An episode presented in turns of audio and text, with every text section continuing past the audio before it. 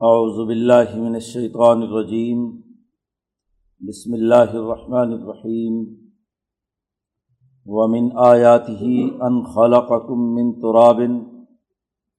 ثم اذا انتم بشر تنتشرون. ومن آیاته ان خلق لکم من انفسکم ازواجا لتسکنوا الیہا وجعل بینکم مودتا ورحمہ ان فی ذلک لآیات لقومی یتفکرون۔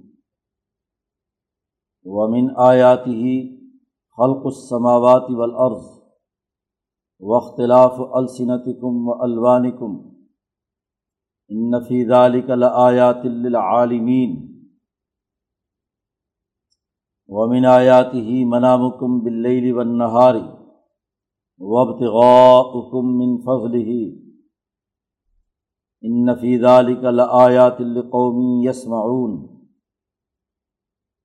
ومن آیاتی ہی یریکم البرق خوفا و تمع و یونزل من السماء ماء ويحيي به الأرض بعد موتها. إن في ذلك لآيات لقوم يعقلون ومن آياته أن تقوم السماء والأرض بأمره. ثم اذا دعاكم دعوة من الارض اذا انتم تخرجون وله من في السماوات والارض كل له قانتون وهو الذي يبدا الخلق ثم يعيده وهو اهون عليه وله المثل الاعلى في السماوات والارض وهو العزيز الحكيم صدق اللہ العظیم۔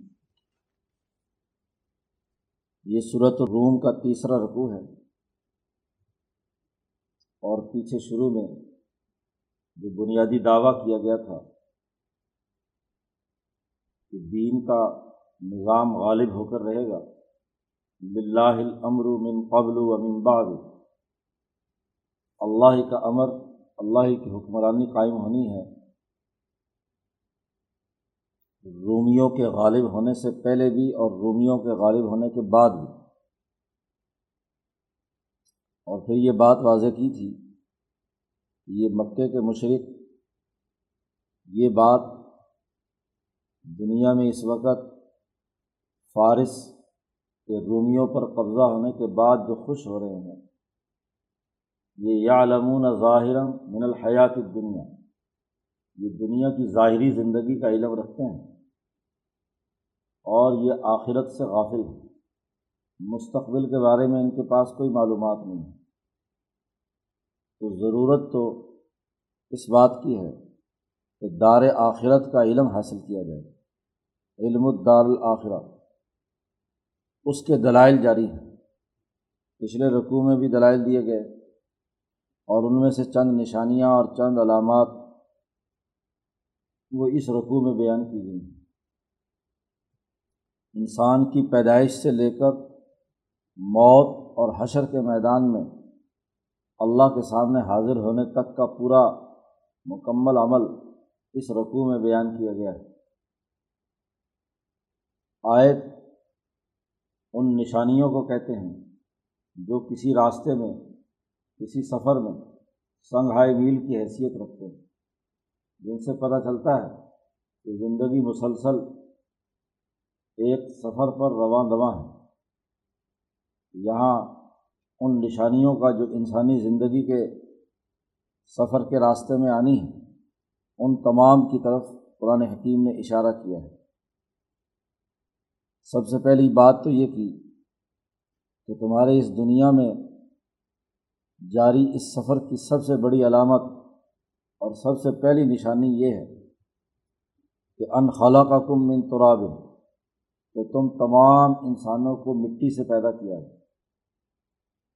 اللہ کی نشانیوں میں سے یہ نشانی ہے۔ اللہ کی حکمرانی کیوں اس کائنات پر قائم ہے؟ بلاہ الامر۔ کیوں حکمرانی ہر حال میں اسی کی ہے؟ اس لیے کہ اس کی نشانیوں میں سے سب سے پہلی بات یہ ہے کہ ان خالہ کا کم من تراب۔ تو اس خدا نے تمہیں مٹی سے پیدا کیا ہے۔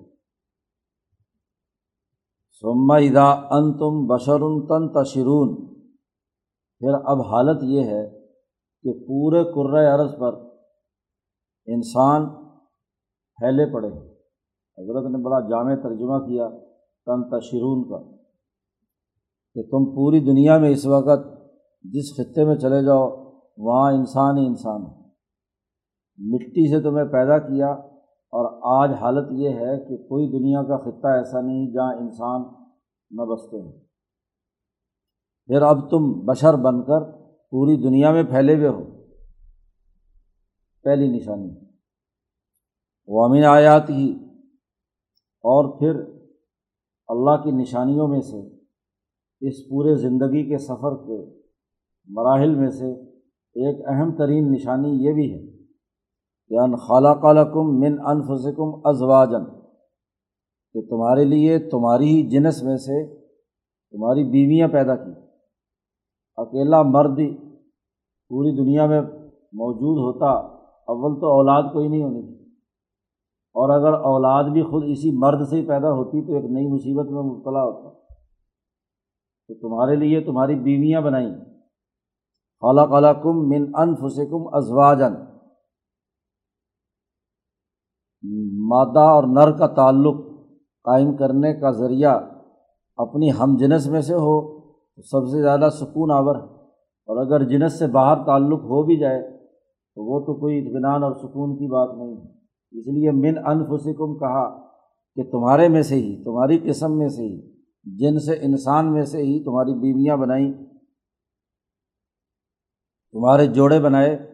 لتس کنو الحا تاکہ تم سکون حاصل کرو اس سے مل کر۔ لتس کنو الحا وجہ اعلیٰ بین کم مبدتم و رحمہ اور پھر یہ بھی کہ مرد اور عورت جب شادی اور نکاح کے مرحلے سے گزرتے ہیں، وہی اللہ ہے جس نے تمہارے درمیان مودتاً و رحمہ دلی گہری محبت اور ایک دوسرے کے لیے انتہائی رحمت اور ایک دوسرے کے لیے کام آنے کا جو جذبہ ہے، وہ تمہارے اندر پیدا ہوتا ہے۔ دو الگ الگ باتیں کہیں ہیں۔ مودہ، پیار اور رحمت ایک دوسرے پر مہربانی۔ دلی پیار جو ہے اس کو مدت سے تعبیر کیا ہے۔ حالانکہ دو الگ الگ خاندانوں سے ہیں۔ دونوں کا ایک دوسرے سے کوئی نصبی رشتہ نہیں ہوتا۔ لیکن اس کے باوجود بھی جب شادی ہو جاتی ہے تو دونوں کے درمیان ود ود کہتے ہیں دل کی گہرائی سے ایک دوسرے کا احترام، ایک دوسرے سے پیار اور محبت کا ہونا۔ تو تمہارے درمیان محبت پیدا کر دی اور رحمت اور شفقت پیدا کر دی کہ ایک دوسرے پر مہربان ہیں، ایک دوسرے کے کام آتے ہیں۔ ان نفیز علی کا لآیا تل قومی یہ تفق کرون اس میں بڑی نشانیاں ہیں اس قوم کے لیے جو غور و فکر کرے اب یہاں انسان کی مٹی سے پیدائش اور پھر انسانوں کا پوری دنیا میں پھیل جانا اور پھر انسان کے ساتھ اسی کی جنس میں سے اس کی بیوی پیدا کرنا اور ان کے درمیان محبت اور تعلق کا اور مہربانی کا ہونا، ان تمام باتوں پر وہی لوگ غور و فکر کریں گے۔ انہیں کے لیے یہ نشان ہے، منزل ہے کہ اس کے ذریعے سے وہ خدا تک پہنچے، لیکن یہ وہ قوم کرے گی جو غور و فکر کرے، جو اپنے فکر کو استعمال میں لائے۔ جو فکر و شعور کے ساتھ ان باتوں پر غور کرے گی، تو جس نے یہ سب کچھ کیا ہے، اس کو مانے گی۔ وہ آیات ہی اللہ تعالیٰ کی طرف سے، اس کی نشانیوں میں سے یہ بھی ہے کہ خلق السماوات والارض، آسمان اور زمین پیدا کیا۔ اور اس آسمان اور زمین کے نیچے جو تمہیں بسایا ہے کہ تم اپنی انسانی معاشرے کا تجزیہ کرو۔ اس کا علم حاصل کرو کہ اختلاف الصنت کم و الوان کم حالانکہ ایک ہی آسمان ہے، ایک ہی زمین ہے۔ اور اس زمین پر، اس مٹی سے تمہیں بنایا گیا ہے۔ لیکن اس کے باوجود تمہاری بولیاں، تمہارے لہجے، تمہاری زبانیں مختلف ہیں۔ کوئی عربی بولتا ہے، کوئی افریقی بولتا ہے، کوئی اردو بولتا ہے، کوئی انگریزی بولتا ہے، کوئی روسی اور چینی بولتا ہے۔ تو مختلف زبانیں ایک ہی سرزمین میں بلکہ رہتے ہو تو کوئی ہاں جی سندھی، کوئی پنجابی، کوئی پشتو، کوئی اردو، تو ایک ہی علاقے کے اندر رہنے کے باوجود زبانیں تمہاری مختلف ہیں۔ اور وہ الوانی کم اور تمہارا رنگ و روپ بھی مختلف ہے۔ کہیں کالے ہیں تو کہیں گورے ہیں، اور کہیں گندم گنی ہیں، کہیں کسی رنگ کے ہیں کہیں کہیں کسی رنگ کے ہیں۔ تو تمہاری زبان اور تمہارا رنگ یہ مختلف ہے۔ اور یہ اختلاف عرض کی جو مٹی ہے، اس کی خصوصیات کی بنیاد پر ہوتا ہے۔ جی۔ اس لیے یہاں رنگ و نسل اور زبان، ان کے اختلاف سے پہلے اللہ نے کہا آسمان اور زمین پیدا کیا۔ افریقہ کی زمین کالا رنگ بناتی ہے اور وہاں پڑنے والی دھوپ، وہاں کا آسمان ہر وقت آگ برساتا ہے، خط استوا پر ہے۔ اس لیے وہاں کا آسمان اور وہاں کا زمین رنگ بدل دیتا ہے۔ اور اسی پانی اور اسی مٹی کی تاثیر ہے کہ ان کی زبان افریقی ہے۔ تو زبانیں ہمیشہ دریاؤں، نہروں، زمینوں، وہاں کی خاصیات کی بنیاد پر وجود میں آتی ہیں۔ جی امام شاہ ولی اللہ نے تعبیر الحادیث میں اس پر گفتگو کی ہے۔ اسی طریقے سے جو پہاڑی اونچے ٹھنڈے علاقے ہیں، وہاں کا آسمان آگ نہیں برساتا۔ جی، ٹھنڈک اور برف باری اور موسم ہر وقت ٹھنڈا رہتا ہے۔ اور وہاں کی زمین جی ایسی خصوصیت رکھتی ہے کہ اس کے نتیجے میں وہ زبانیں وجود میں آئیں، وہ لوگ نسل وجود میں آئے جو گوری ہے زبان جس رنگ گورا ہے، ٹھنڈک کی وجہ سے گرمی اور دھوپ پڑتی نہیں ہے۔ اور زبان وجود میں آئی اسی ٹھنڈے علاقے کی وجہ سے۔ انگریزی زبان۔ اور ایسے جو درمیان کے علاقے ہیں، جہاں خط استوا بھی ہے، ٹھنڈ بھی ہے اور دوسرا بھی ہے، تو رنگ بھی ملا جلا۔ جی گندم گونی رنگ ہے۔ اور زبانیں اور تہذیبیں بھی اسی کے اعتبار سے ہیں۔ تو موسمی حالات، زمینوں کی ساخت اور پانی کی تاثیرات کی بنیاد پر زبانیں بھی مختلف ہوتی ہیں اور رنگ بھی مختلف ہوتا ہے۔ اب اللہ پاک نے اس نشانی کو بتاتے ہوئے کہا، ان نفیز علی کا لآیات العالمین یہ نشانیاں ہیں علم والوں کے لیے، کیونکہ زمینوں، تہذیبوں، ثقافتوں اور جغرافیائی محل وقوع، موسم وغیرہ کا جب تک آپ علم نہیں حاصل کریں گے تو ان نشانیوں کو نہیں سمجھ پائیں گے کہ کیوں رنگ مختلف ہوا، ایک ہی آدم کی اولاد ہے، ایک ہی خاندان ہے۔ وہ اگر یورپ میں رہ رہا ہے تو وہاں اور رنگ روپ ہے اس کا، اس کی اگلی آنے والی نسل کا۔ اور اگر اسی کا دوسرا بھائی افریقہ میں رہ رہا ہے تو وہاں کا رنگ روپ کالا ہے۔ تو یہ وہی حاصل کر سکتا ہے ان نشانیوں کو، اس سے مطلب تک پہنچ سکتا ہے جو علم رکھتا ہو۔ اس لیے قرآن نے ہر نشانی کے بعد جو اگلی آیت میں جملہ بیان فرمایا ہے جی وہ اس کی حقیقت کی نشاندہی کرتا ہے۔ پیچھے کہا تھا، ہم تم بشرون تن تشرون دنیا میں زمین کے اندر انتشار پھیل گئے، کیونکہ مٹی سے بنے تو جہاں جہاں مٹی ہے، وہاں وہاں انسان ہے۔ اسی طریقے سے کہا، تمہاری لیے تمہاری بیویاں بنائیں ہاں جی آپس میں محبت اور تعلق پیدا ہوا، اور یہ ایک دلی جذباتی کا معاملہ ہے۔ اس کا فکر و شعور سے اور احساسات سے اس کا تعلق ہے۔ جو بے حص آدمی ہے، اس کو بیوی کی کیا قدر یا بیوی کے شوہر کی کیا قدر؟ جس میں فکر و شعور ہی نہیں ہے، وہ بے حص جانوروں کی طرح جانوروں والے تعلقات قائم کریں گے۔ مار پٹائی اور ادھر ادھر کی فضول باتیں۔ تو اس دلی محبت کو تو وہی سمجھے گا جس میں احساسات ہیں، جس میں خود مہربانی اور نرمی ہے۔ ہیں جی جو اس تعلق کو کیا ہے، اس کی حقیقت کو سمجھتا ہے، تو جو غور و فکر کرے گا، اس کے لیے یہ نشانی ہے۔ اسی طرح یہاں رنگ و روپ اور زبان کے اختلاف کا تذکرہ کیا ہے، تو کہا لایات عالمین کہ جو علم رکھنے والے ہیں، زبانوں پر، تہذیبوں پر، ثقافتوں پر، علاقوں پر، موسموں اور جغرافیائی محل وقوع کا علم رکھنے والے ہیں، ان کے لیے یہ بڑی نشانی ہے۔ قرآن حکیم کہتا ہے امین آیات ہی منامکم بل و نہار اس کی نشانیوں میں سے ایک بڑی نشانی یہ بھی ہے کہ تم سوتے ہو رات کو۔ منامکم تمہارا سونا رات کو۔ کیونکہ انسان بارہ گھنٹے کام کرنے کے بعد اگر ایک رات نہ سوئے تو جسم ٹوٹ پھوٹ کا شکار ہو جاتا ہے۔ سونے سے جسم مرمت ہوتا ہے۔ جب آدمی سوتا ہے اور اس کی جسم حرکات و سکنات سے رک جاتے ہیں تو اس کا اندرونی نظام کام میں آتا ہے۔ وہ جسم میں جہاں جہاں کوئی کام کاج کرنے کی وجہ سے تھکن، ٹوٹ پھوٹ ہاں جی ان تمام کو دوبارہ درست کر دیتا ہے، ریپیئر کر دیتا ہے۔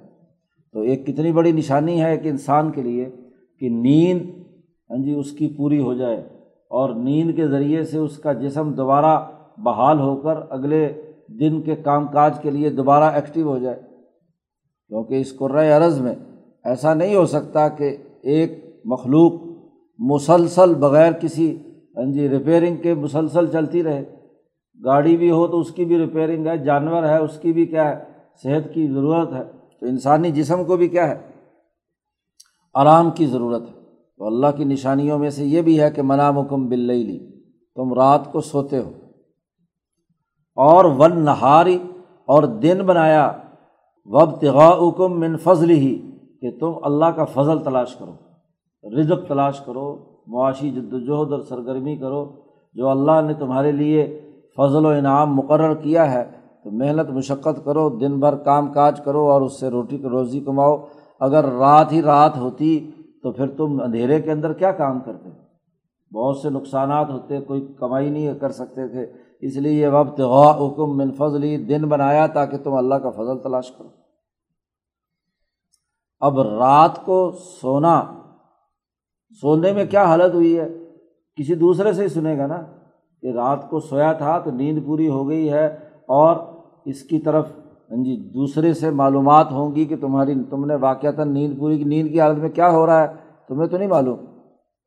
اسی طریقے سے دن میں انسان جب رزق کماتا ہے تو دوسرے کے ساتھ اس کا تعلق ہوتا ہے، کیونکہ اکیلا تو سارے کام کر نہیں سکتا۔ تو اس کی بات آپ سنتے ہیں، آپ اس اس کو سناتے ہیں۔ تو لین دین، معاملات، معاہدات، اجتماعیت سے متعلق، سیاسیات، معاشیات، سارے سارے کام ایک دوسرے کے تبادلہ افکار اور ایک دوسرے کی سننے سنانے سے ہوتے ہیں۔ اس لیے اللہ نے کہا انفی ذالک آیات قومی یس معاون اس میں بڑی نشانیاں ہیں اس قوم کے لیے جو توجہ سے بات سنتی ہے۔ سماعت جس کی اچھی ہے، وہ دوسرے انسان کی بات توجہ سے سنیں کہ وہ کیا کہہ رہا ہے اور آپ اس کے جواب میں جو کچھ کہیں وہ وہ سنیں۔ تو وہ قوم جو ہاں جی اپنے کانوں کا صحیح استعمال کرتی ہے یا نیند کی حالت کے اندر ہاں جی آپ سے کیا کچھ ہوا ہے یا کیا حالت ہے؟ دوسرا آدمی، دوسرا فریق آپ کو بتلاتا ہے کہ ایسی حالت تھی۔ تو اس کو توجہ سے سننے والی قوم کے لیے بڑی نشانیاں ہیں کہ وہ اپنے کانوں کو لگا کر دیکھے کہ نیند کتنی بڑی نعمت ہے اور دن میں کاروبار کرنے کے لیے ایک دوسرے کو آواز سنانا اور معاملات طے کرنا کتنا بڑا ضروری عمل ہے۔ ومن آیاتی ہی اللہ کی نشانیوں میں سے یہ بھی ہے کہ یوریکم البرق خوفم و تما آسمان پر بجلی چمکتی ہے۔ تو تم اسے دیکھتے ہو کہ بجلی گر چمک کے ساتھ ہاں جی پورے آسمان پر کڑکی ہے۔ تو ڈرتے بھی ہو اور امید بھی رکھتے ہو۔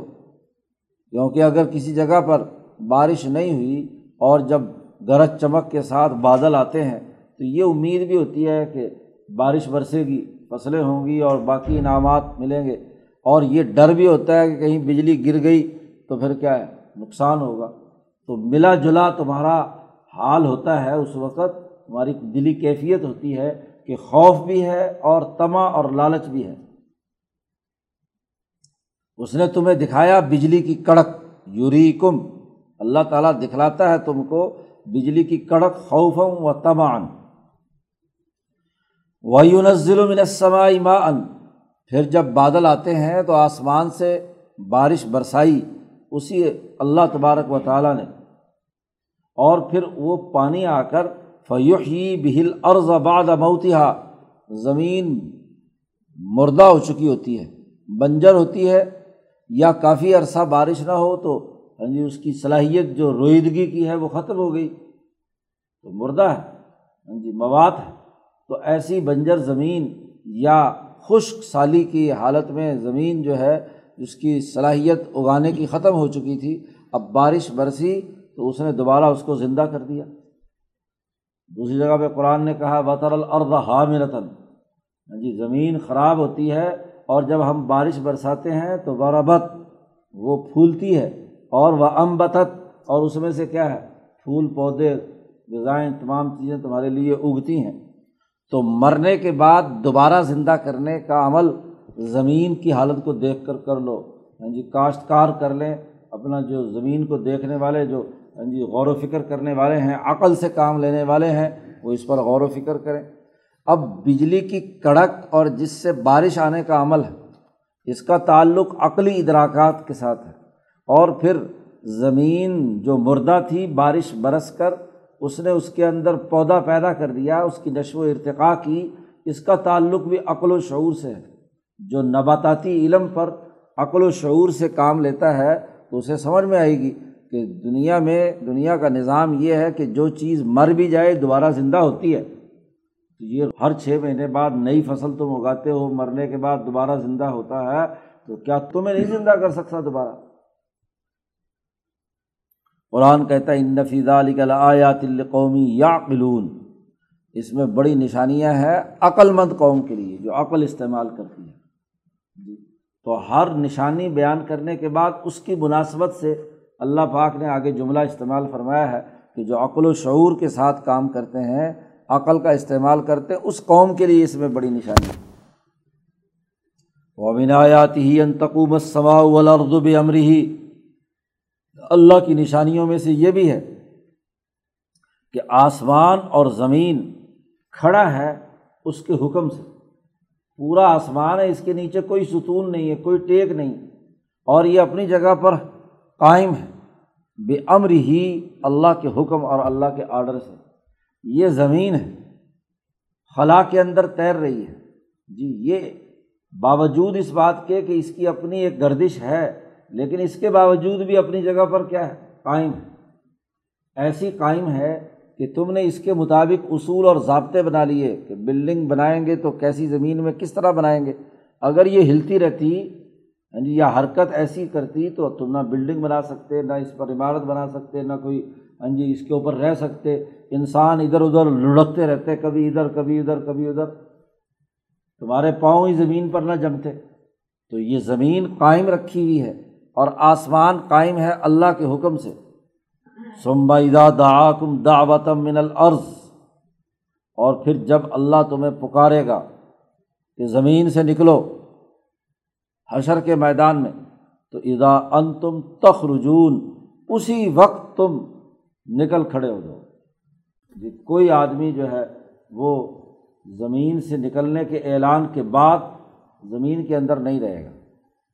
فرشتہ اعلان کرے گا ہاں جی دوسرے سور پھونکنے کے بعد ایو الزام البالیہ و المتمزقہ بوسیدہ ہڈیوں اور گلے سڑے ہوئے گوشتوں اٹھو علم الرحمٰن اللہ کی طرف دوڑو۔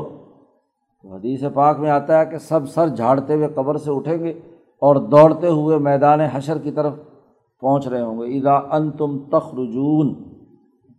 پہلے تو تمہیں ایک پروسیس کے ساتھ آدم سے لے کر آخری انسان تک مختلف اوقات اور مختلف زمانوں میں تمہیں کیا ہے؟ پیدا کیا تھا۔ جی ایک وقت میں ایک انسانی آبادی آتی ہے، پھر وہ مر جاتی ہے تو آگے ان کے بعد ان کی نسلیں اور پھر نسلیں پھر نسلیں۔ تو کہ آٹھ دس ہزار سال میں تم دنیا میں آئے۔ لیکن اس وقت سبھی کو اس مٹی میں سے بیک وقت اٹھایا جائے گا۔ حشر کا مطلب یہ ہے کہ آدم سے لے کر آخری انسان تک بیک وقت جمع کر دیے جائیں گے ایک جگہ پر۔ اور یہ اجتماع ضروری ہے۔ جی یہ جو ترتیب ہے، یہ تو اس دنیا میں رہنے کے اعتبار سے تھی۔ کہ جی چونکہ اگر آج اگر ساڑھے سات ارب آبادی انسانی اس عرض پر ہے تو آپ بتلائیے کہ اگر آدم سے لے کر آخری انسان تک سارے کے سارے اسی عرض میں اسی وقت حاضر ہو جائیں، تو اس زمین میں تو تل دھرنے کو جگہ نہ بچے۔ ہاں جی سارے اس طریقے سے کھڑے ہوں تو وہ کام کاج کیسے کریں گے، روٹی روزی کیسے کمائیں گے؟ اب تو ہاں جی مادیت پرست والے کہتے ہیں کہ جی ان کی روٹی پوری نہیں ہوتی جی ان کی آبادی کم کرو۔ منصوبہ بندی کرنے کے چکر میں رہتے ہیں۔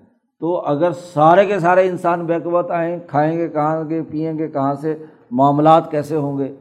ہاں حشر کے میدان میں جب سب کے سب جمع ہوں گے اور ایک دوسرے کے ساتھ جڑے ہوئے کھڑے ہوں گے، تو پھر وہاں ایک دن کا حساب کتاب ہے۔ دن خواہ کتنا ہی لمبا کیوں نہ ہو ہاں جی تو وہاں سب کے سب کھڑے ہوئے ہوں گے اور وہیں حساب کتاب ہونا ہے کہ بھائی ٹھیک ہے، اب کس کو روٹی روزی صحیح ملنی ہے؟ تو چلو جاؤ جنت میں۔ اور جس کو سزا لینی ہے، چلو جاؤ جہنم کی غذا کھاؤ۔ جی ایک اس طرف اور ایک اس طرف۔ تو یہ تم زمین سے اندر ایسے اگ کر نکلو گے کہ قرآن نے دوسری جگہ کہا محتعین مصرعین سر جھاڑ کر، سر جھکا کر دوڑتے ہوئے جناب حشر کے میدان میں تم حاضر ہو جاؤ۔ گے والہ منفی سماواتی ولعرض اور اسی اللہ کے لیے ہے جو بھی کچھ اس آسمانوں اور زمینوں میں ہے۔ من کہا ہے، من عربی میں ضویر عقول کے لیے آتا ہے، جو عقل رکھنے والے ہیں، انسان اور جنات۔ جانوروں کے لیے نہیں، جانور تو ویسے بھی اللہ ہی کے ہیں۔ تو باقی کہا منفی سماوات آج تم انسانیت اللہ کا انکار کرتے ہو، تو جو بھی عقل رکھنے والا انسان یا جن ہے منفی سماوات و منفی العرض اور فرشتے، سب کے سب اللہ کی ملکیت ہے کل اللہ قانتون، اور تمام کے تمام اسی اللہ کے فرما بردار ہوں گے۔ وہ حشر کے میدان میں کسی میں چون چرا کرنے کی گنجائش نہیں ہوگے سب وہاں ہاتھ باندھے اللہ کے سامنے کھڑے ہوں گے۔ اب یہ سب دلائل دینے کے بعد کہا وہ الدی یبدا الخلق۔ پچھلے رقوب کا آغاز بھی اسی سے ہوا تھا کہ اللہ یبدا الخلق۔ اللہ نے ابتدان مخلوق پیدا کی سما یعید ہو اور یہاں دلائل مکمل ہونے کے بعد کہا وہ الدی یبدا الخلق۔ وہ اللہ ہے جس نے مخلوق کو ابتدان پیدا کیا۔ سما یعید ہو اور پھر دوبارہ اسے لوٹائے گا۔ دوبارہ زندہ کرے گا، دوبارہ ان کو پیدا کرے گا۔ اور تمہارے خیال کے مطابق کسی چیز کا دوبارہ بنانا بڑا آسان ہوتا ہے۔ پہلی دفعہ ماڈل بنانا مشکل ہوتا ہے نا۔ بعد میں تو کیا ہے، کاپی بن گئی تو اس کی کاپی بناتے رہو۔ تو وہ ہوا احون علیہ ہی اور یہ اللہ پر بہت ہی آسان ہے۔ یہ دوبارہ پیدا کرنا بہت ہی آسان ہے۔ یہ جو تم سمجھتے ہو کہ ہماری ہڈیاں بسیدہ ہو جائیں گی، گوشت ادھر ادھر مل جائے گا، تو دوبارہ کیسے ہمیں پیدا کرے گا؟ آئدہ متنا وکنہ ترابن، کیا ہم مر گئے اور مٹی میں مل گئے تو پھر ہمیں نکالا جائے گا؟ قرآن نے کہا کہ اس پر تعجب کی کیا بات ہے؟ وہ ہوا احون والی ہی پہلے نیا بھی تو تمہیں ساری دنیا سے مٹی اٹھا کر ہاں جی تمہیں بنایا تھا۔ اور اب دوبارہ بنانا تو بڑا آسان ہے۔ ولہ المسل العلیٰ اور اللہ وہ ذات ہے کہ اس کے لیے بہت بلند مثال چاہیے۔ بہت شان اس کی بلند ہے۔ اس کا اعلیٰ بہت مرتبہ ہے۔ یہ جو باتیں جتنی بھی سمجھائی ہیں، تمہیں سمجھانے کے لیے بتلائی ہے ورنہ اللہ کے لیے جو ہاں جی ضرب المسل بھی ہے، اللہ کے حوالے سے جو مسل بھی بیان کی جائی ہیں جو آپ کا مقام بھی ذات باری تعالیٰ کے، وہ بہت ہی بلند ہے آسمانوں میں بھی اور زمینوں میں بھی۔ اور کیوں ہے؟ اس لیے کہ وہ العزیز الحکیم، وہ طاقتور اور زبردست ہے اور بہت ہی حکمت والا ہے۔ تو اس نے اپنی طاقت اور حکمت سے یہ تمام جتنی پیچھے نشانیاں بیان کی ہیں، مٹی سے تمہارا پیدا کرنا، تمہاری بیویاں تمہارے میں سے بنانا، اور پھر رات دن کا پیدا کرنا اور آسمان سے بارش کا برسنا وغیرہ وغیرہ، یہ تمام چیزیں اس نے اپنی طاقت اور اپنی حکمت کے بل بوتے پر بنائی ہیں۔ اس لیے وہی خدا ہے۔ اسی کا دنیا میں نظام غالب ہونا ضروری ہے۔ لاہ الامر من قبل و من بعد۔ تو دلائل دینے کا نتیجہ وہی ہے جو شروع صورت میں دعویٰ کیا گیا کہ اللہ کی حکمرانی ہی ہر حال میں غالب ہو کر رہنی ہے اور یہ مسلمان جماعت غالب آئے گی۔ اور یہ کیسر و کسرا اور یہ مکے کے مشرق ان تمام کا نظام حکومت ٹوٹ کر ختم ہو جائے گا۔ تو یہ دلائل مکمل کیے ہیں، اللہ پاک نے آگے مزید دلائل کچھ چند ابتدائی آیات میں بیان کیے ہیں اور پھر اگلی اصل بات شروع کی ہے۔ اللہ تعالیٰ قرآن حکیم کو سمجھنے اور اس پر عمل کرنے کی توفیق عطا فرمائے۔ اللہ